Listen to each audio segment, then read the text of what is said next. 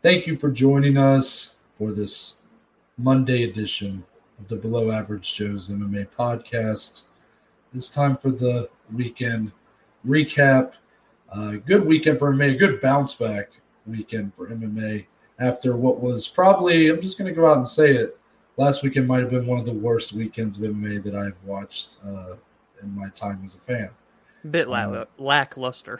Yeah, even though there was multiple cards uh, for both to be pretty bad, and you know, for this card on paper to be lackluster, but it completely delivered, in my opinion. Yep. Uh, I think that's a good bounce back for the UFC.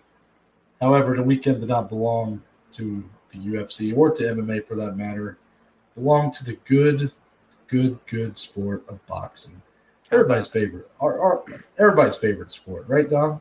Yes, of course. um, we had a huge, huge heavyweight bout that went down Saturday night uh, between Deontay Wilder and Tyson Fury. And while we're an MMA podcast, we don't really get into the boxing too much unless you got the crossover uh, for MMA stars. I thought I would just give my thoughts on the fight real quick, just because um, I happened to watch it, and since it is such a big fight, I felt like it was kind of worth talking about. Um, it was a fantastic fight. I'm not going to really add anything new to the discussion. Ultimately, I am a casual boxing fan, so can't really offer much that anybody else is going to tell you. But it was an awesome fight, one of the best fights uh, probably I've ever seen. Um, I'm sure there's better ones, but it, it was fantastic. Uh, both guys just showed a lot of heart. Considering this was a heavyweight trilogy with the kind of stakes it had, um, I think it completely delivered, and it was really the only way this trilogy could end. I've seen all three of these uh, bouts in their trilogy, and you know the first fight was back and forth. That's when Wilder was champion, Fury the challenger. Uh, you had that great moment, and I want to say the tenth or eleventh round when Wilder drops Tyson Fury, and it looks like Fury's just out. And then, like the Undertaker, he rises from the dead, and then continues the, and then kind of puts the, puts it on Wilder for the rest of the fight. Uh, ends in a draw because boxing. right. Um, so then you have the rematch.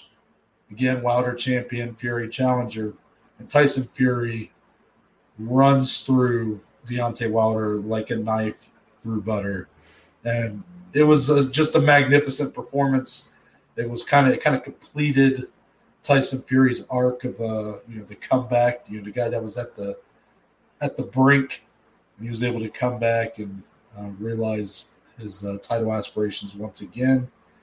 And then on on this third fight, we weren't even supposed to get this, Dominic. I don't know how much you know about this, but this was supposed to be Tyson Fury versus Anthony Joshua Yeah. but there was some sort of loophole or whatever you want to call it in the contract of the the second Wilder Fury fight that allowed, and I believe an arbitrator or someone ruled in favor of Wilder to give him grant him this trilogy bout that a lot of people weren't really wanting because the second fight was so one sided. hmm So Joshua ends up fighting uh, Alexander Usyk, Usyk, Usyk, Usyk, and loses.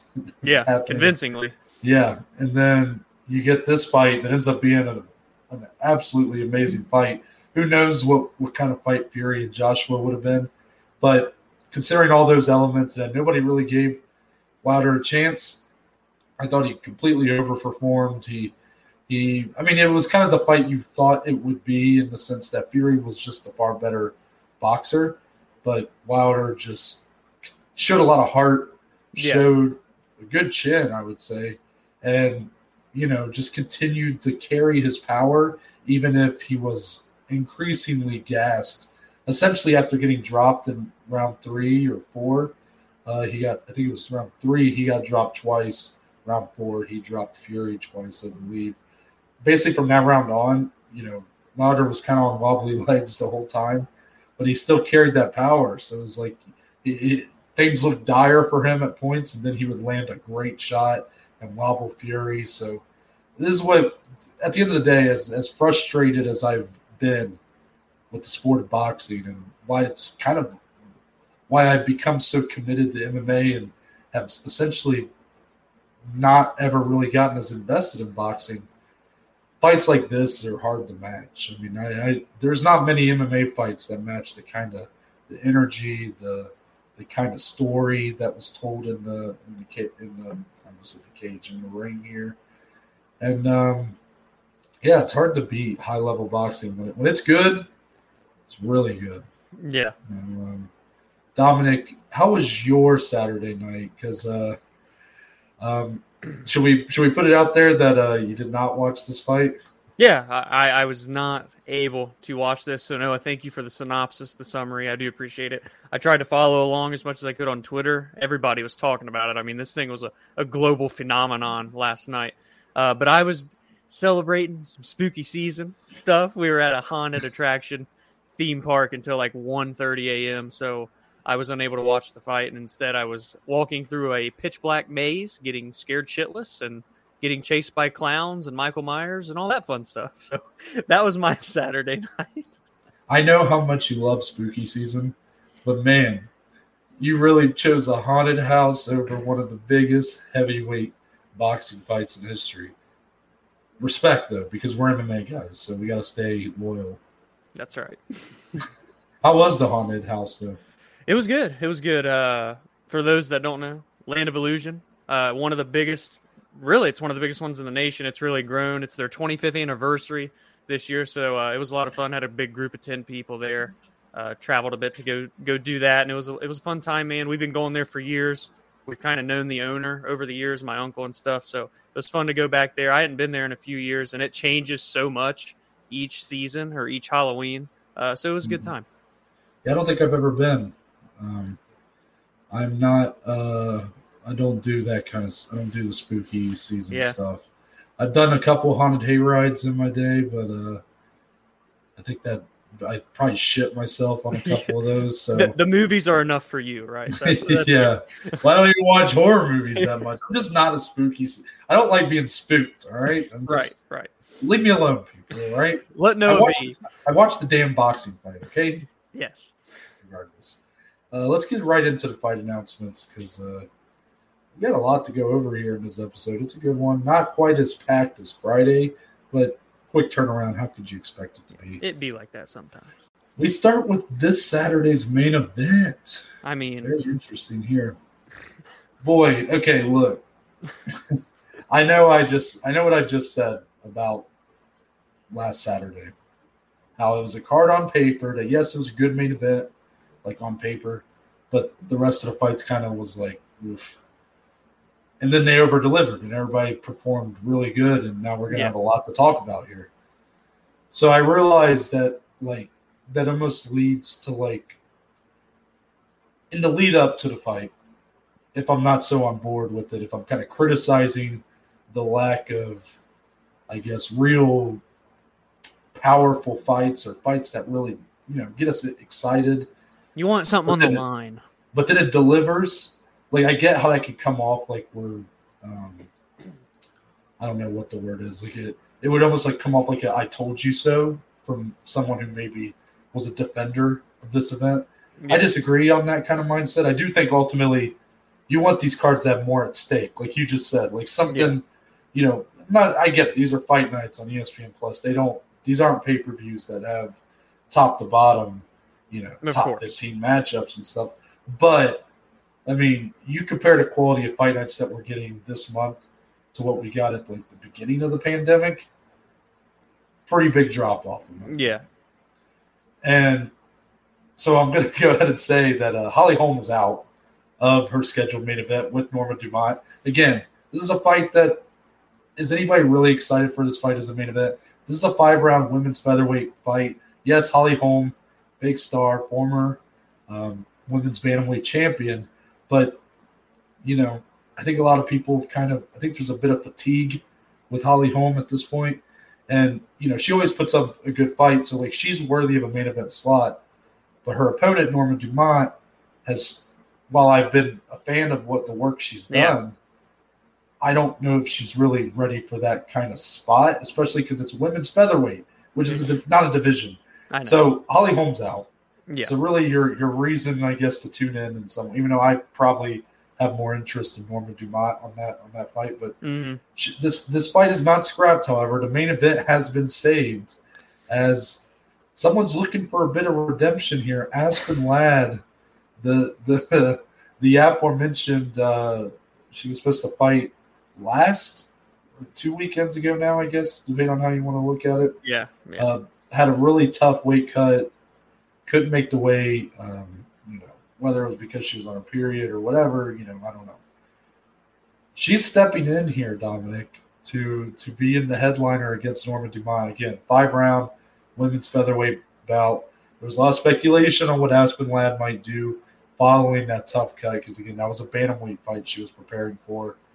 So, Dominic, I guess the question here is this a good idea? And ultimately, for Aspen Ladd, is this a permanent move for her? Well, I mean, it's good they salvaged the fight, I guess, right? And there's no other fight you can make the main event, I suppose. Uh, but again, it's at featherweight, which isn't a division, so we don't even really know if there's anything on the line in this fight. I mean, I guess you could argue there's a title shot on the line, but it's just weird. Uh, but for Aspen, okay, because we had a big discussion about her and Miesha Tate on Friday. Is this a permanent move? No, I don't- I don't think it is. I think it's her wanting to salvage her name a little bit, get some redemption from that weight miss, uh, and at least test the waters at 145 and see how she performs. Norma's very big, but has also wanted to come down to bantamweight. So it's an interesting tandem here in terms of matchmaking. Uh, so we'll see how it goes. Aspen, I think, is going to want to come out and at least try to make a statement. Uh, and for Norma, this would still be really the biggest win of her career. It's just at the end of the day, what is exactly at stake with this fight? It's just so up in the air. Um, But yeah, I, I don't think it's permanent. Still, I still think we're going to see Aspen at bantamweight. You might be right, and, and I'd probably be inclined to agree with you because again, I'm, I think this division's sort of being just carried along because that Amanda Nunes looks good for her to have two belts, I guess. But uh, I'm going to be honest. Uh, I think Aspen Ladd, if she wins here, I think she might get a title fight. Well, yeah, that's probably true. So this could end up being a more long-term move for her than she maybe even she's planning for, especially if you consider this concept of her beating Amanda Nunes. yeah, then then what do you do? You know, is that is that when the division officially gets shut down? It's like, all right, I became a champion, I beat the goat, but now I'm going to move down to bantamweight where she's still the champion, and I don't know, guys. This the the more I'm talking about this, the more we're talking about this, the more confused I think we're getting. yeah, right. And um, let me just say that like it's kind of weird where Holly Holm is the biggest draw of the three women involved in this story. Yeah, But somehow despite I will say is slightly better. Like at least it feels like either woman can win and potentially jump into a title fight. for sure. Yeah, While with Holly Holm, what inevitably probably would happen because Holly Holm has essentially been doing this for years at bantamweight, is she would probably win against Norma Dumont, and then that division would just have no direction at all unless they wanted to run her and Amanda again. Which and give Holly another title shot. yeah, which I mean, is that really? Does anybody need to see that? No. At least if Norman Dumont comes in here and puts on a great show, or if Aspen Ladd, you know, has a good comeback after, you know, pretty much everybody shit on her for Yeah. that that weight cut. Um, it could be a good redemption for her, and then she could get a title fight. Um, it's just weird how it kind of worked out where the fight does it. It feels even less like a main event, but it the fight I think at least has a little bit more intrigue than Yeah. when Holly Holm was involved, at least for me. That- I, I think I would tend to agree, especially because I guess I am still pretty big on Ladd, and you know I believe in her Mhm. skills and talent at least. So in that aspect, I do agree for sure. Now, and I'm actually before we move on, I don't know how much Aspen Ladd walks around at her weight, hmm but is this still like? I mean, this is is this still a dangerous cut for her to try to make? Considering, I get it, ten pounds heavier, but considering she's coming off of such a tough weight, miss, Exactly. like we saw, for example, the first example that jumps out to me is remember they canceled UFC 249 bout when Tony Ferguson Yeah. weighed, even though the fight had been canceled, he's still on the day of weighed in at make. 155 pounds, Yeah, and then a month later had to recut to that weight. And a lot of fighters that were involved in kind of talking about it on the broadcast or wherever were speaking at how that could really be a reason that his performance was so, you know, left something to be desired because he just made two weight cuts in a short amount of time. yeah, So for Aspen Ladd, I don't know how much she walks around at, but if it was that tough to get the bantamweight, are we for sure that she's even going to be able to make this cut? Could you actually imagine if she were to go in and miss this weight? Dude, She might be immediately cut from the promotion. But I'm not gonna. I don't want to get too negative, but that's still something people need to fathom here. Is yes, it's ten pounds more, but she's cutting weight two times in two weeks. She's gonna still have to cut down weight to get to 145. I don't know how much, but it's gonna have to happen. So uh, yeah, that's something to keep in mind, and Yeah. we're probably gonna talk about it again on Friday. yeah, definitely something to consider for sure. Uh, moving on from that, another tough one here. Alexa Grasso out Mm. of her scheduled bout with Joanne Calderwood on November 20th. However, Grasso Not does have a lost. replacement, Mhm. and that's the recently uh, performed, recently performing, I guess, Taila Santos. Yeah. had that great win over Roxanne Modafferi at UFC 266. She steps in here against Joanne Calderwood, a chance to possibly propel herself in the top five, and ultimately, she might be one away. I mean, she, this this is great, in my opinion. I mean, I know it's tough. Like Alexa Grasso, hope she's okay. Hope Yeah. she, you know, whatever. I can't remember. I don't know if they said if it was like COVID I- related or whatnot. I don't know. But hope she recovers from whatever injury or whatever held her from fighting here. But Joanne Calderwood has been kind of a constant in this top of the division, but hasn't. You know, she's the one person probably in that top six or seven that hasn't gotten a chance at Valentina Shevchenko. Yeah, Um, so, but she, she's kind of been in a gatekeeper role for a while. But you know, she doesn't want that. She wants to course. that, show that she's ready for a title fight. Well, here you go. You get probably the biggest, the person with the most momentum in the division outside of maybe the champion herself. Mhm. And you know, it's a tough task for Joanne Calderwood if we're being honest. You know, someone who's um, struggled against some some grapplers who've been stronger than her, and Taila Santos fits the bill. But for Taila Santos, while Roxanne Modafferi is a good win, and you know, it feels like Roxy is just someone that like is always always performs better than you expect her to. Um, I would still stand by that this is a big jump up going from Roxanne Modafferi to Joanne Calderwood, even if rankings wise, it's not exactly like the hugest jump in the world. Yeah, uh, I loved the Grasso and Joanne matchup just because they're two very good strikers. Um, so it's unfortunate again. Shout out to Alex Grasso. Hope all is well. But for this, with Santos stepping in, I'm a big believer in Santos. I can't remember if we did we recap her and Roxanne at all when they fought. I don't Um. We may I have. feel like we did. or if we didn't on recording, we did off. But I'm just I, I believe that Santos at least has potential to get to a title challenging position. I think she carries a lot of power on the feet, and her grappling and jujitsu is very good. So in a sense, this is a harder matchup for JoJo. But if she can keep it on the feet, she might be able to utilize the reach and kind of pick her shots too. So uh, while it sucks Grasso's out, this is still a pretty good fight. And as Noah said, Santos carrying tons of momentum right now. So uh, I like it. Hmm I'm glad, you know, for Santos, considering she has that momentum, it's probably good that she's looking to have a quick turnaround. You know, she Yeah, didn't take true. probably much to any damage against Modafferi, so why not look to capitalize on what you've kind of built up so far? Yeah.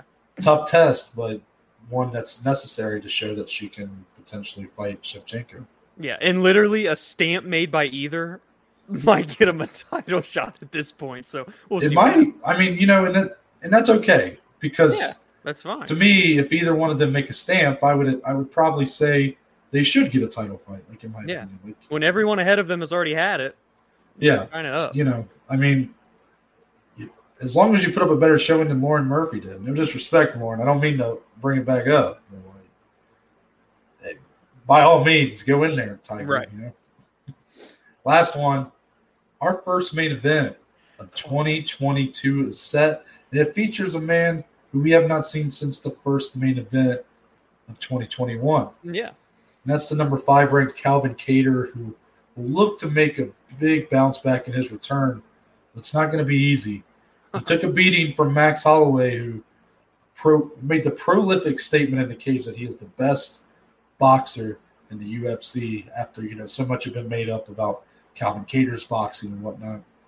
So Kattar looks to bounce back, but he's going up against another prolific striker, this time Giga Chikadze. That's right, to the commenter on our Giga video that that, that called me out for saying Giga. Giga Chikadze. There you and, go. uh, Dominic, you know, I I love this fight for one. I do. Oh, and yeah. I think this is a. Um, was I the one that called it? I don't know. You you tell me, But Giga Chikadze, this is the fight that I wanted for him next. Yeah. Um, however, if you're Calvin Kattar, if you're a fan of Calvin Kattar, Dominic, are you a little nervous about this fight? You probably got to be at least a little bit because if you look at how he performed against Max, now you're getting a striker in Giga who maybe not be may not be as good of a boxer, but in terms of all around striking with his kicks and all of his other weapons, he may just be just as damn good as Max on the feet. Yeah. So uh, this is another intriguing matchup. This is violence guaranteed in the first main event of the year, just like 2021 was. so it makes sense for both guys. Calvin to take step back, quote unquote. Not that Giga is any slouch. What's he won? Seven in a row now. And Giga finally going to launch himself in for a chance to get top five. It's everything that he wants. Uh, so it makes sense. It checks all the boxes. Fight fans, be ready. January's getting kicked off in a very, very fun way. Man, you put the violence guaranteed on that one. I don't know if I can say that. I Ooh. I think uh, some you know, let's be honest. Giga Chikadze is on a great run and has really improved over the last couple of years. But not too long ago, this guy lost on the contender series and was in some pretty boring split decisions and whatnot. So Right. I'm just saying, I like him. I think he's well improved and has really, you know, become much more confident in his skill set. But I ain't ready to put this could end up being a very boring fight, I, I think. I think there's a big risk for that. Um, that's going to wrap it up for these here fight announcements. Let's get into uh, some Paddy Pimblett. Ah, you don't say. Tell me that this is, this might be the worst headline I've ever came up with, But, we're uh, rolling with it. yeah. Uh, Paddy Pimblett, he has signed a seven figure deal Woo. with none other than Barstool Sports to perform the role of brand ambassador and content creator. Now, Dominic, I don't know how much you consume content wise from Barstool Sports, but I can say that I, I watch quite a bit of Oh, yeah. Barstool. And um, what's been very apparent uh, for for me as a viewer for a while is that um, they are still, you know, they've they've yet to really commit to combat sports or MMA in terms of you know hiring people for the purpose of covering that sport. Right. Robbie Fox is great. You like Robbie a lot. Data loves that guy, so you know they have a good relationship there. But he's the only one Right. under that umbrella. And I mean, you look at how many people work for that company, and you know they're very into the sports betting, and hmm you even have the Barstool Sportsbook now. But um, this is a good move, I think, in kind of, I guess, bringing in um, more MMA content. But Dominic, I'm going to ask you as probably the the person who might know a little less about Barstool. But uh, do you like Paddy as a representative of the sport, considering what I just told you about Barstool Sports? Oh yeah, I love this. Barstool is that different take on sports, the more fun, lighthearted side where they really just give in, don't give a shit what they're saying. It's a different side of journalism and media, and that's why I think a lot of people love them so much. I got a Barstool shirt on right now. I think Paddy's a perfect fit as a representative for them, uh, and just the way his charisma and uh, everything. Dave Portnoy posted a video about why he wanted to sign Paddy. He saw him make his debut in September loved him in the cage with the knockout after facing adversity, loved him on the microphone. I feel like he just really fits with this brand. It was surprising because you don't see things like this with MMA fighters. I mean, obviously you see them do sponsorships and all that stuff, but this is a brand ambassador to create content with Barstool, which is a different level of kind of uh, how these deals work. So I think this is very unique. I'm excited to see what content they come out with, and I think Paddy and Robbie Fox put together are going to make some pretty cool things as well. So this is really neat. It's something that may be just the start or the tip of the iceberg for Barstool as well with MMA. I hope so, and you know, I'm just going to put it out there that we would love to to be Barstool's MMA Oh. podcast, It but would. um, I didn't even. You're wearing a Barstool shirt. Oh yeah, baby. Do you watch Barstool? Did I not know this? Oh, I love Barstool. Oh, well, maybe I don't even have a Back bar. Fist is their MMA Twitter account. and I don't. Instagram. I don't even have a. I don't even have a Barstool shirt. So, uh, correction. Dominic is the Barstool guy here, but uh, you know, I I I do like this move. I know I've been a little outspoken about my, You have. About my Paddy Pimblett critiques, and it's it's not even a critique of him because I do love the personality. I love his fight style. Yeah. I just don't know if the ceiling is really where other people want it to be. This move doesn't really affect that. I mean, ultimately, it kind of just sets him up more to like, even if his run here is ultimately, you know, maybe he does kind of get phased out, maybe he does kind of go on a 500 run. He's still got the personality chops and the knowledge of the sport and the understanding of the sport, at least I would assume to be able to you know create content for something like Barstool Sports. And um, you're right, him and uh, Robbie Fox together would be quite the tandem. Um, as much as I love Robbie, I, I'm ready to see some more voices in Barstool speaking about MMA.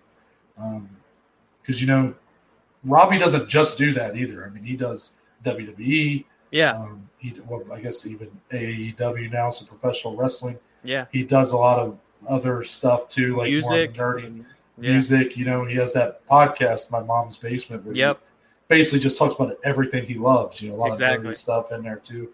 So, and that's good for him for sure. But because of that, there's you know, there's still not really much of a focus on MMA Right. at Barstool Sports, and you know, this is a good step in that direction. I'm still just gonna say like Barstool Hey, Barstool. get on the train before anybody else does. we're, we're, we can we can uh, nudge out the contract details, baby. Let's move on to uh, the UFC card from Saturday. We're actually gonna start with um, Some big kahunas. yeah, look, the balls on this guy. This might be the second worst headline I've ever made. Still rolling with it though. Exactly. Um, so this is going to be actually before the, the, the fights even started. Um, we had quite the, I guess, weigh-in day, where essentially one of the fights I was most excited for on this undercard was Phil Hawes and Deron Winn. That's right, Yeah. it's Deron, not Darren. Apparently, he hates it when you call him Darren. So sorry. That's all we do is butcher Deron. names on this show. I actually, real quick, I, I've gone back and listened to a few of our older episodes. oh no. and hearing me butcher a name and Dominic go, "Oh my god, ten out of ten pronunciation," makes me cringe so much. It made me like at the time, like it felt like a parent like hanging up on the like if you're a kid and you came back from school and you got like a C on your exam, and your and your parents still like hung it up on the fridge. That's how I felt. It's like a little bit of secondhand. It's like a little bit of embarrassment. I'm giving no the A for effort type. It's like okay, oh my god, please stop. Yeah. But like literally, like me trying to say different names, and Dominic's like, "Oh my god, the pronunciation's just ten out of 10. And yeah, I'm just like, I know it's not. Like, stop. Deron it's win. fine. Everything's fine. Regardless, Deron Winn. Unfortunately, had to be pulled from this bout against Phil Hawes, and really chaos kind of ensued from there because they found a replacement to weigh in and fight Phil Hawes on basically 24 hours' notice. That being Chris Curtis, of uh, former Contender Series alum, who um, Dominic has really let me in on being one of the better unsigned talents out there. Yeah. Um, so still a big fight, but again, you know, just a lot going on there. Phil Hawes doesn't come to an agreement to fight Chris Curtis. So then you got the replacement fighter Curtis, who's weighed in, Yeah. but now he doesn't have a fight. So then the, the coach of Tim Elliott, who was there to corner him, that being um, James Krause, says, I'll weigh in and fight A him savage. tomorrow. in a savage move, I believe he weighed in at 192 pounds, so it was like seven over the uh, middleweight yeah. limit. And ultimately, I think the the um, Nevada State Athletic Commission kind of was like, "Yeah, nah, we can't do this." Do it. But still, the ball's on this guy, right? Exactly. James Krause. And this isn't even the first. You know, this is probably the most, I guess, intimate example. But James Krause has basically made a career of doing this. If you look oh. at his career, he has a great record in UFC. I believe of nine and four. Yeah, he's but incredible. He constantly only takes late notice, short notice bouts. Uh, maybe you know, possibly just because of the focus on his fighters and being that he maybe emphasizes being a coach a little more. But um, Dominic, what are kind of your thoughts on the whole situation? I feel like you're good. There's going to be that toxic side of the MMA fan base that comes after my boy Phil Hawes here. Yeah. It shouldn't happen. But what are your thoughts on the situation? No, we're not accepting any slander on Phil Hawes. Again, mm-hmm. he was. Pre- not only was he offered to fight on like less than 30 hours notice against one of the top unsigned talents in MMA right now, and Chris Curtis, but he was preparing a whole training camp for a guy that is grapple heavy and always he was going to try and do is grind out Phil Hawes. It's a five five middleweight. Yes, a five five middleweight, and now you're going to get a powerhouse in Chris Curtis who fights nothing like Deron mm-hmm. Winn does. No, I don't blame him at all for turning this fight away, and especially when you're three and zero oh in the UFC. Yes, he had that one dud with Imavov, but other than that, he's looked great. He's a contender series vet, a lot of hype behind him. He's fun to watch, and he's on the cusp of top 15 with one more win, more than likely. So, uh, no slander will be accepted on Phil Hawes' part. Chris Curtis, uh, excited because it more than likely means that he's in the UFC now, at least. So, we're going to see him get a fight, at least we hope. James Krause, you're a badass, and that can't be said enough. All he does is he's that anytime, anywhere mentality. That's the mm-hmm. James Krause. Um, and not to mention, he's one of the best coaches in the game. So, uh, just a great human being uh, a great fighter, a great coach. And uh, man, if this fight would have happened, that would have been pretty nuts. But maybe they'll do Chris Curtis and James Krause. Possibly, but it seems seriously, James Krause like only accepts like right, right. He's like training camp. Fuck that. so now let's get into the actual main event okay, of okay. this UFC card, and I thought it was a really good fight. If I'm being honest, but tonight too. Yeah, I actually agree with that in terms of the main card. I don't know if I'd give it I think our opener, which we'll get into, Steve Garcia and Charlie Ontiveros. That, yes. was, that was a great fight. But in terms of the main card, I probably agree with that. It was probably the fight of the night. And I actually had someone ask me this question: Why do I make that distinction between main card and prelims? I'm just going to answer it now. It makes more sense for pay per views. yeah. Because to me, I pick a fight of the night based on what I'm paying my money for. Pay per views, like you get the prelims on ESPN Plus or ESPN pay per view and what you spend that seventy bucks on. Right. Which of those five or six fights is what you like the most? And since I've done that for so long, I just apply it to all the fight nights as well, and yeah, any other MMA I watch, just because I don't know. It's hard to, especially when I went through and was watching every bout from UFC one on. Yeah, it's hard to include all the prelims of those bouts or events in my uh, watch history as well. Yeah, you got to split it up. So do. So, anyways, back to the fight itself. Marina Rodriguez, Marina Rodriguez, maybe I should say, she gets the win over Mackenzie Dern via unanimous decision. An underdog win here. Now, Dominic, I am just going to pose you this question right at the top. Were you more impressed with Marina's win or disappointed in Mackenzie's loss in terms of their performances? Let me know. Okay, so this is a bit of a slippery slope for me. So I'm going to go, I'm going to tread lightly. But I'm leaning more toward Marina's performance because she looked incredible on the feet, obviously. And we knew that from the get go. She's a world class Muay Thai practitioner. But it's not that, it was the ability to keep Mackenzie from securing the takedowns now, I will say when she did get taken down, round two, I scored a 10 8 for Mackenzie. That was pure dominance for Mackenzie. She just wasn't able to lock in the finish. So Marina mm-hmm. looked like we've seen Marina in the past in that second round. But round three, she was able to withstand, keep it all on the feet. Round four, she was able to keep it all on the feet until the final minute, which wasn't enough to secure that round for Mackenzie. Uh, so therefore, leading to that 4 1 kind of scorecard deal. So I was definitely more impressed with Marina, kind of showing her improvements uh, or her continued improvements uh, in the game. There definitely is some disappointment in Mackenzie, but it doesn't outweigh my Marina's performance necessarily. Um, I was going to keep going on the fight, but I actually want to hear from you first before we get more into it. Okay. Um, I'm going to go the other way. I was yeah. more disappointed in Mackenzie's performance. And while Marina had a great showing here, you want to hear an interesting little thing to consider here. You know, this is Marina's second five round fight. Yep. You know, she has that weird record of now it's what, five, one, and two. Yep. She has the two draws. If this was a three round bout, it would have been a draw. Yes, it would have. At least I think it would have been according to the judges' scorecards. A lot of people scored that second round of 10 8 yeah. for Mackenzie. I can't remember how the judges. Um, the it, they actually, it.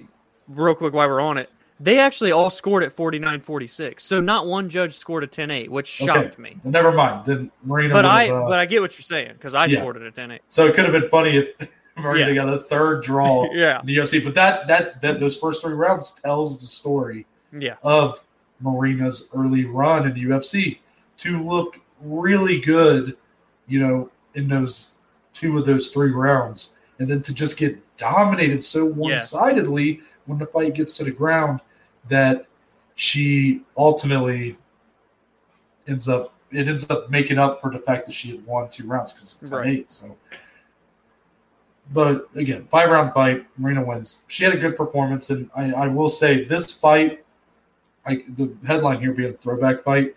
I what I what I liked most about this fight was that it felt like a fight I would have seen back in like 2007, which I know I wasn't watching live at the time. But and I guess the irony being that women weren't even fighting in the UFC at that time. Yeah. But these were two women that were so specialized in certain aspect of their mm-hmm. game. Marina's Muay Thai is really good. Mackenzie's Jiu-Jitsu, incredible was nearly pulling off arm bars with her legs. Yeah, here in the in the in the fight, just which I know doesn't make sense when I word it like that. If you watch the fight, you know what I'm talking about. you yeah, just yeah. some crazy looking arm bars, but um, so it felt like a throwback fight. And you know what? As great as MMA is now, and everybody's so good at everything, that it's kind of nice when you get a fight where it's like, oh, you see the holes yeah. in everybody's game. You see the clear routes to victory. You know and here, Marina, while it was a great performance and a great win, a win that might springboard her into a title eliminator or a title shot, I'm more disappointed in Mackenzie because I feel like after that round two, where you know she had that great round, really looked like things were turning in her favor, she couldn't ever replicate it. And I sent you the stat, and I'm going to give credit to Luke Thomas for pointing this out on his show, Morning Combat. I did not know Mackenzie Dern only has 10% accuracy on her takedowns in her career. That was before the, this fight with Marina, so I don't know what it, it's going to be even less than that now. Yeah. She wasn't credited with a single takedown here. Her her success in getting the fight to the ground was off of kind of wild sprawls that would kind yeah. of catch Marina off balance and just being smart enough to kind of hold her once they would be kind of flailing around on the ground a yeah. little bit to kind of hold her down and be like, nope, we're staying here. But when she tried to actually go for takedowns, nothing. Wow. Yeah. Wow.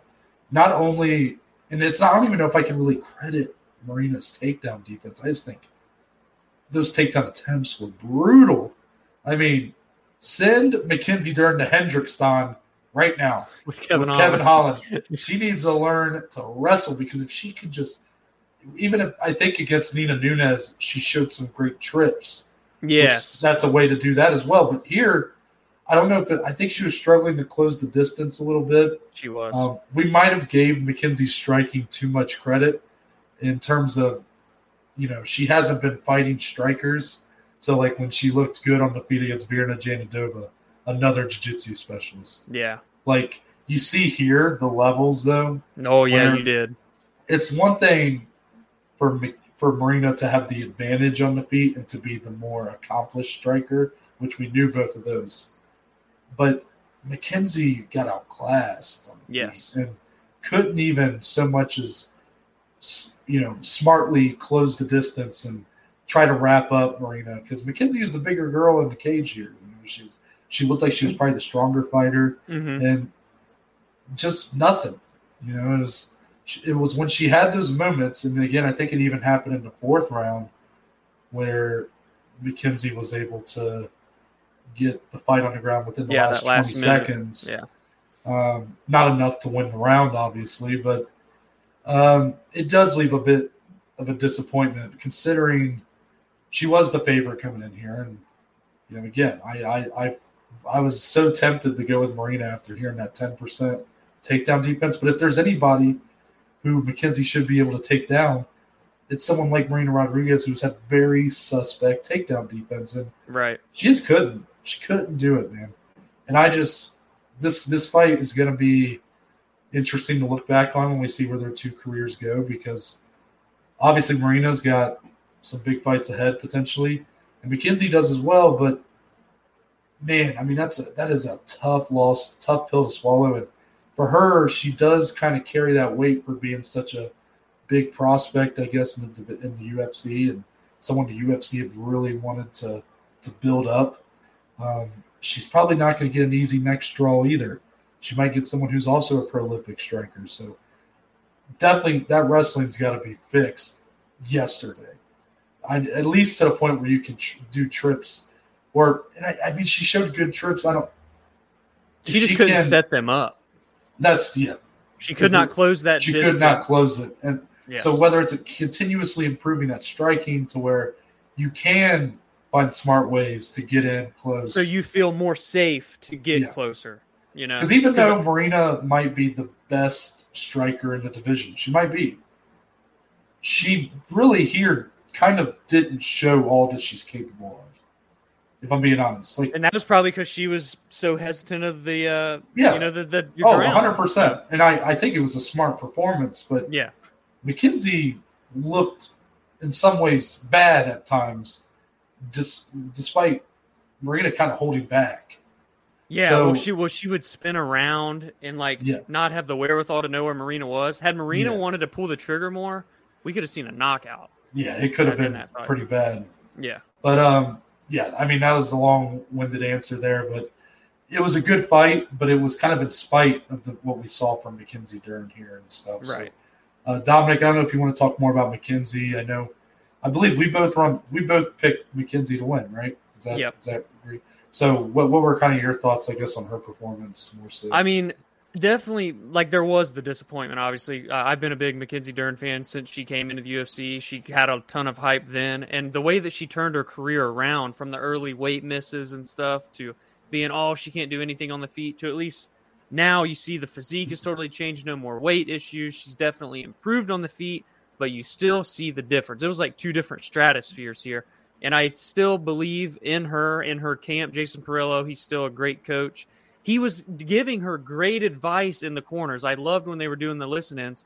He's telling her, you do this, you keep pressuring, you go in, level change, go up, and then go back in for the takedown, set it up two times, you will get it. But she just could not pull that trigger. I think she was kind of just hesitant because Marina has the power. She did catch Mackenzie coming in a couple times, uh, and it hurt.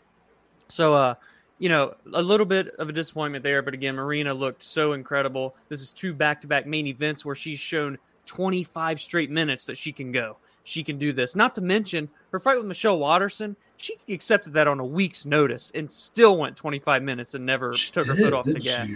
Yeah, because they did it at flyweight, which was crazy because yeah, I forgot about Michelle's so small. But uh Marina Rodriguez is for real. And so now I'm going to focus on what's coming next for Noah. Because mm-hmm. listen, it was a great performance, and yes, you could say she gets a title fight, but let's just not do it. Damn it, Carla Esparza needs to get her title shot next, depending on how Zhang Weili and Rose 2 goes. And it helps Carla when Marina Rodriguez in the post fight presser says, No, I don't want the title. Carla deserves it. I'll fight Carla in our rematch when she's the champion, and then it's for the belt. So it's like, all right, well, if you're saying you don't want it, I'm not going to match make it for you. There's someone that hasn't fought in quite some time, Noah. And she's another world class Muay Thai practitioner. She goes by the name Joanna Champion. Ever heard of her? Six title defenses. One of the most elite talents we've ever seen in the UFC. Damn it, she hasn't fought since March of 2020. It's time to welcome her back into the cage. I think we do a five round main event. Marina Rodriguez, Joanna Jedrzejczyk, make that a title eliminator bout. I don't want to argue about it. All right, fine. But I am curious to get your thoughts. I mean, I'm, I think it would be a great fight because that is probably the two best Muay Thai practitioners that the UFC has to offer. But I, in my opinion, I, I'm kind of like I haven't even really thought about Joanna in a while because know. I, look at her as being done. Right? I think she might be just retired at this point. Um, she seems to have one foot out the door, anyways. So if she does come back, that would be a great fight. But also, like, should Joanna really get one fight, like get one win and get another title fight? I mean, if this is getting, coming close to Holly Holm territory for me, where I'm like, Right. all right, she was a dominant champion. I know Holly Holm wasn't dominant, but Joanna, dominant champion, loses twice to Rose. Once for when she was the champion, then immediate rematch. Then she goes up to women's flyweight and Yeah. loses in the inaugural, or not the inaugural, after Montano gets stripped, her and Mm, Valentina. it felt like the inaugural. Now her and Valentina have the title fight where she loses. And you know, if she would have beat Weili, she probably would have been or her and Weili for the title. They didn't Yeah. even think about that. So that's I mean, Dominic, I just I'm not ready to see Joanna back in another title fight. So if but I, I get your sentiment. I'm more interested in challenging Marina in other ways. I want to hear it. I feel like it's gonna let you down a little bit here. No, no. I just think she should run it back with Carla. Fair enough. No, I Like, mean, I- th- there's really nothing else left to do. Like, you know, if it's not a Yeah. title and Joanna doesn't come back, there's only one other person now. You know, Or she fights the loser of Yeah. Rose and Weili, which would be a great fight. But for me, like the biggest question, Marina might I am so close to wanting to be like this is a future champion, yeah, but I can't because she has not shown any improve uh, maybe slight improvements, but she hasn't shown any enough ability to Yeah. stay off her back if someone wants to take it there. This fight, again, I can't really credit her because I feel like this was more of a lack of her opponent being able to um, get the fight there. And obviously, once it did get there, very one sided for Yeah. Mackenzie. So I I want to see Carla get the next title fight. I do. So I guess the question becomes what happens in that title fight in November? I know. Because if Weili wins, We're probably getting a trilogy. we're getting a trilogy. And if I'm Carla or Marina, I want to stay active. Yeah, exactly. Yeah. Because I get like waiting, you know, because Carla deserves it at this point. Yeah. But if you wait to the point where it's like a year, I mean, you see, you saw Leon Edwards do something similar and it didn't really work out for him. Yeah, I mean, you're losing time on your career. Well, you, I mean, if you're not if if you're not constantly putting yourself out there in these fights, I know it's risky because you might lose and then you lose your spot. But also, there's the element of like for Leon, the fans stopped caring, and I know you, they never you really, almost become irrelevant. Yeah, like I know they never really cared, but like then they cared even less. Yeah, poor Leon. Poor guy. But no, I know I don't mean no crap. I know, I know. because I, I I mean I do think he's he's in a good spot right now, but Carla we could argue is in a good spot as well. But Yeah, you know if Weili turns the tables in that in that rematch, we're going to a trilogy, yeah, and therefore I think her and Marina should run it back because you know I think that first fight was very dull. Um, I remember when I watched it, it was pretty dull, but it was a good performance from Carla Esparza. Can she do that a second time? I mean, look at what happened when she went up against the Muay Thai striking of Joanna back in Yeah. the day. yeah, Joanna destroyed her. But here with Marina, she looked fantastic. And a big difference in those two fights was the confidence in her takedown defense. right. So, can Marina haven't come far enough along to where not only is she competent enough to stay off her back, but confident enough to use more of her game plan? It might be a bit of a letdown compared to two of the prolific Muay Thai strikers that the UFC have to offer going head to head. I'd be excited if Joanna came back and fought Marina Yeah, dare I say, I think that'd be a rough night for Marina on paper. I think Joanna's just that damn good. Oh man. But I would like to see it, you know. So if it happens, I'd be excited for it. It's just I'm not really even Joanna's not really on the brain right now, Right. Yeah. even though she's great. But Yeah. I digress. Any other final thoughts on that one? We got some more fights to discuss. Yeah, yeah. Let's go on into the rest. And this is really hard to limit down. If I'm being honest with you guys, it's it's it's, it's rare you get this kind of card. There's nine fights on these card on this card, and really every one of them could have been on. Yeah. To talk about, you know, not all of them have exactly takeaways as far as what's next and stuff like that, but a lot of really good performances and good fights on here that are worth addressing. We'll start with the co-main event. Mhm. Randy Brown gets the unanimous decision win over Jared Gooden. And I'm just going to pose the question because I think the fight, this is going to be kind of a forgettable fight. And I guess Randy Brown's catalog, I mean, not that it was bad, but, you know, he's for his standard. for, for him, he's fought, in my opinion, more accomplished opponents than Jared Oh, yeah. For sure. Um, so, you know, that's what I mean forgettable. Like, Yeah. this isn't necessarily the win that would make me pose this question, but he is on a win streak that makes me ask: Is top fifteen next for Mister Randy Brown? I, believe so. I really do. I think that's his eighth win in the UFC now. He's fan friendly in terms of his fight style. He's showing an evolution in his game as he continues to grow. Not to mention, he's still dangerous on the ground. You just don't really get to see it as much. And uh, I say he's top 15, and I we don't always match make in the rest. But let me just give me a second here, people. And I hope Noah likes this because there's a newly uh, in introduced top 15 welterweight Noah. Yeah. He goes by D Rod, Daniel Rodriguez. yeah, and I'm just going to say it right now Randy Brown versus Daniel Rodriguez is the fight I want to see next. You Inject know it into my like- veins. what kills me is I love that fight. Damn it! I want to see Daniel Rodriguez know, fight fight top ten. I know. So like, I get Uh. so it's so complicated for me. Yeah. the other day, there's there's rumors that Arman Tsarukyan might be fighting Gregor Gillespie next. Yeah. And I got real excited. I sent it to you. But I'm also like, man, but Gregor looked so good Right. against Diego Ferreira. Like, why can't he get Yeah. someone ahead of him? You know, I know you can't always do that, but man, I do love that fight. Yeah. And you know, Daniel Rodriguez, I think though right now I want to see him try to capitalize as much as he can on this.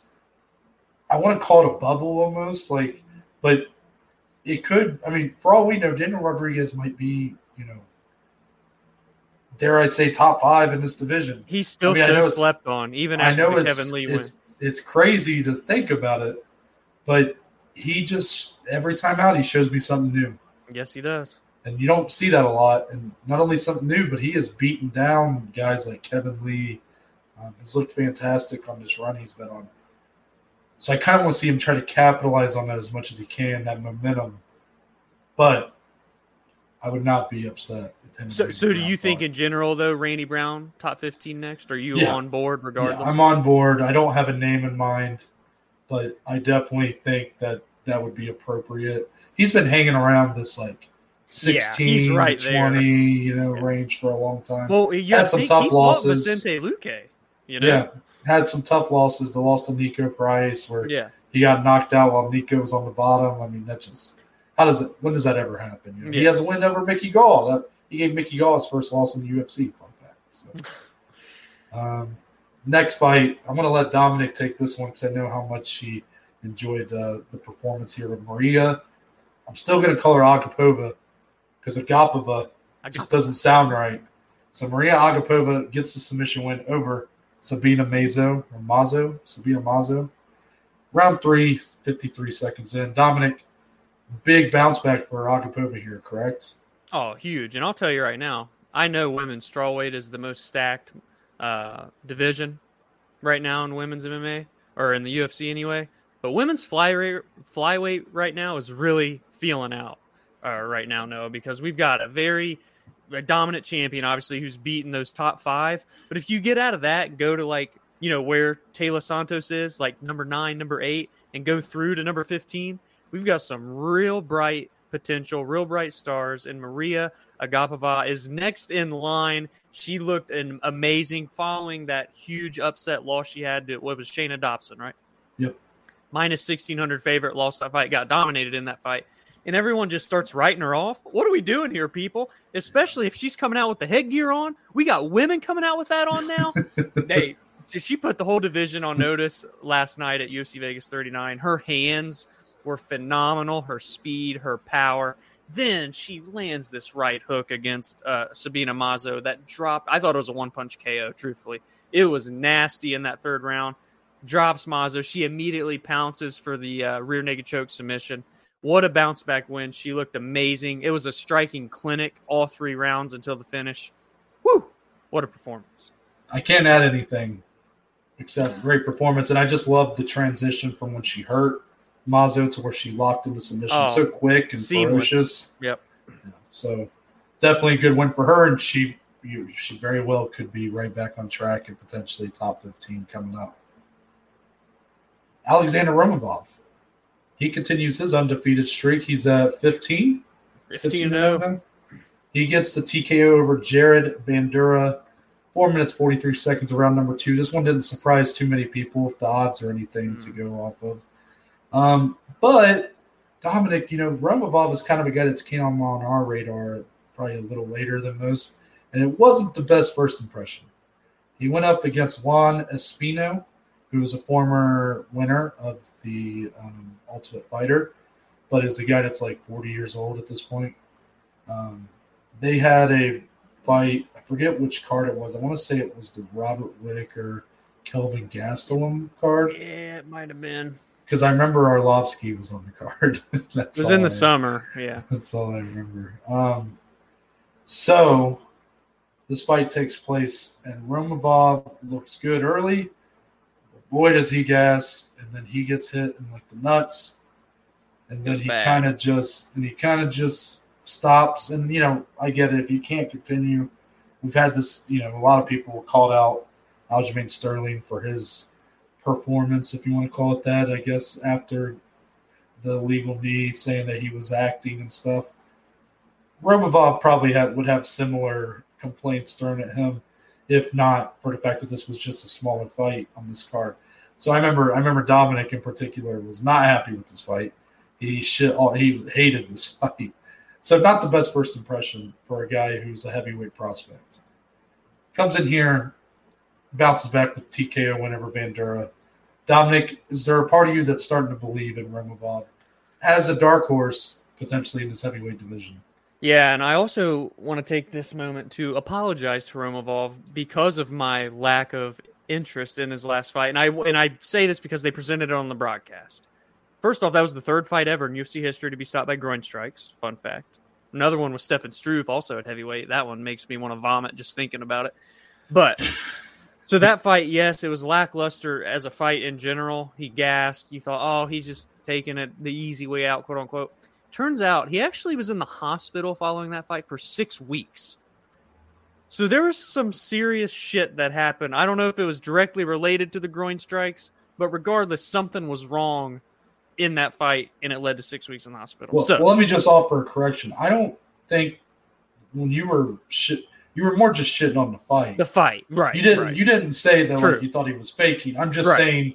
I'm pretty sure that that was a point. Yeah. contention. So let's just clear it off for everybody. Yeah, I'm. I'm just saying that that was out there. Yeah. We are of the we side with the fighters more. Of course. Like with Aljamain, we didn't say that he was faking, but that has been a talking point. Right. So I'm just saying that Romanov didn't exactly give off the best first impression, but yeah, continue.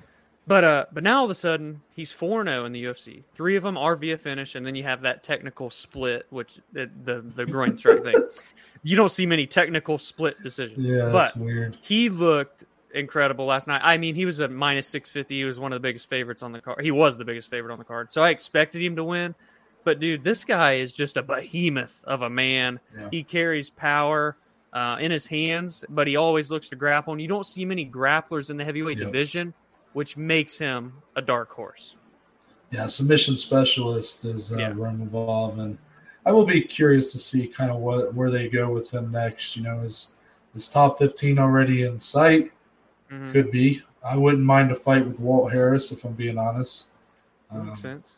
I just threw that out there because I know Walt just had the they had Pull his out, fight yeah. with Tuivasa.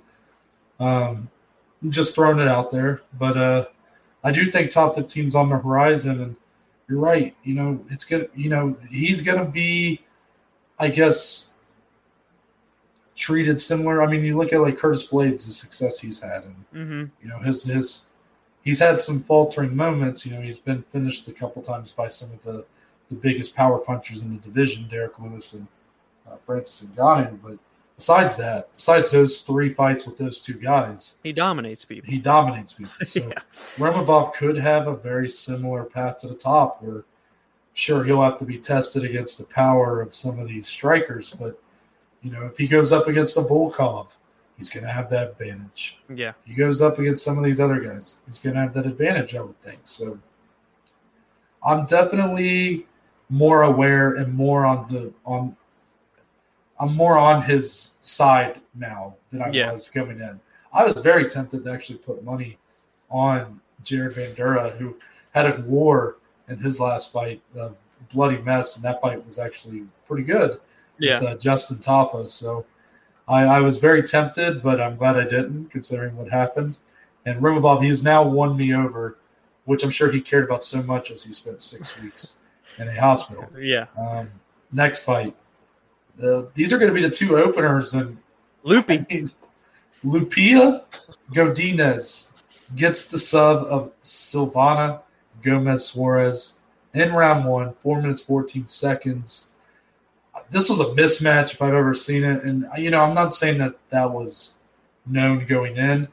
Pretty sure Lupita was 0 1 in the UFC coming in here, while Yes. her opponent, Silvana, making her debut. Lupita just ran through her and looked fantastic while doing it. I just want to add. So I just wanted to give her a shout because I think she might be a name to look out for. What do you think, Don? Yeah, Lupita took the short notice fight in her debut against Jessica Penne, of all people, up a Yeah. weight class, puts on a good performance but loses. Now, this one, she has a full training camp for another opponent, falls out, and Silvana accepts this fight on a week's notice. She was supposed to be on the contender series next week, but they gave her this fight against Godinez. So, granted, the cards weren't necessarily in her favor. Godinez is a very good talent. She's a former LFA champion. So, I think she does have a, a high ceiling, especially getting to see what she did off of a full training camp shows a lot. Glad you brought that up. I did not know LFA champion. That's uh, Yeah. I need to I need to do a better job of uh, kind of knowing where these fighters come from. But uh, LFA, I need to follow them more. LFA is like the yeah, that's like Yeah. the big, it's the biggest minor league, if you Right. want word it like that, uh, promotion there is. Last one, the opener of the card. This fight was probably the fight of the night, the whole main card, in my opinion. This fight was a banger. At lightweight, Steve Garcia gets the TKO win over Charlie Ontiveros. Um, this coming in a minute 51 seconds of round number two.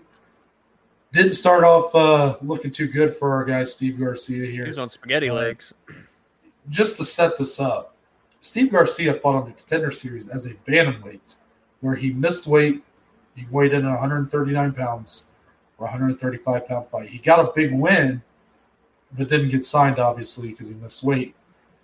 In here as a 155 pounder, undersized, going up against Charlie Ontiveros, who lost about a year ago to Kevin Holland at 185 pounds. Yeah, So if that doesn't tell you the kind of size difference and I guess differences in power you might be dealing with here, I don't know what does. And early on, that appeared to be the case. Charlie on Ontiveros, every every time he touched Garcia, he was wobbling him, hurting him. and they were with a- axe kicks. a wild axe kick. That was crazy. But where Ontiveros went wrong here was he could not stay off his back. The Mm. powerful takedown of Garcia. Um, really nice looking takedowns. And, um, you know, he just looked like a very smart fighter here, which is, got to give a lot of credit to that. For a guy who's still on his way up in a lot of ways, he just had a very high fight IQ. You know, every time he got hurt, he you know he didn't just kind of turtle up and Yeah. you know, try to cover his head he was looking for limbs to grab a hold of and pull down and get put force into sprawls and Right. stuff like that. And you know, once this fight was on the ground, I mean, round one, he got Steve Garcia got dropped twice, and he might have won the round. That tells Yeah. you anything. Yeah. because the ground and pound he unleashed on the Ontiveros was fierce. And Bloody round two, same story. I mean, just even more brutal, and gets the win. Big win for Garcia. I'm uh, kind of excited to see what's next for him. I, I kind of he's he's committed to 155 pounds. Kind of want to see him go to featherweight, but you know, Yeah, that might be like the perfect. but uh, kind but of- I'm pretty sure in his post fight he said he's committed to 155. So Yeah. we'll see. booyah. It's going to wrap it up for this here weekend recap. Give us your thoughts on all the fights that took place, and even uh, the uh, Fury Wilder fight. Let us know if you uh, guys watched that, and what you thought of it. Um, we'll be back on Friday for another weekend preview. Promise, guys, we're going to get through this month together. What's crazy is think about I, this one is definitely the weakest main event of the fight nights coming up, the Ladd and Dumont. Mm-hmm. But the fight night headlined by Costa and Vettori as a whole, woo Yeah, like at least you got the main event, but Yeah. And we don't even know if that one will happen yet. I'm, I'm waiting until Let's that be- day. To let's be honest. The people's main event this Saturday is in the co-main event as Andre Arlovski goes one on one with Carlos With the great Felipe. As you guys know- salivating.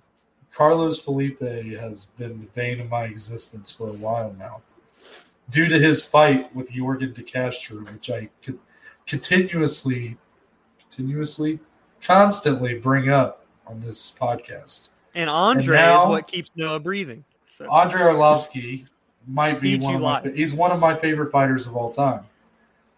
He has an opportunity here to take out the man who has caused me so much grief. I'm so excited for it. But uh obviously tune into that on Friday. It's gonna be a good time. we'll, we'll get have through some diamonds in the rough to discuss. Maybe. We'll get through this together. everybody. yes. But uh Dominic, until then, tell the good people where they can find you on social media. Find me on Twitter, on Instagram at dslee14. More importantly, go follow, go engage, go interact, go tell Barstool to get on this hype train. Bring us on in at BAJ underscore MMA podcast.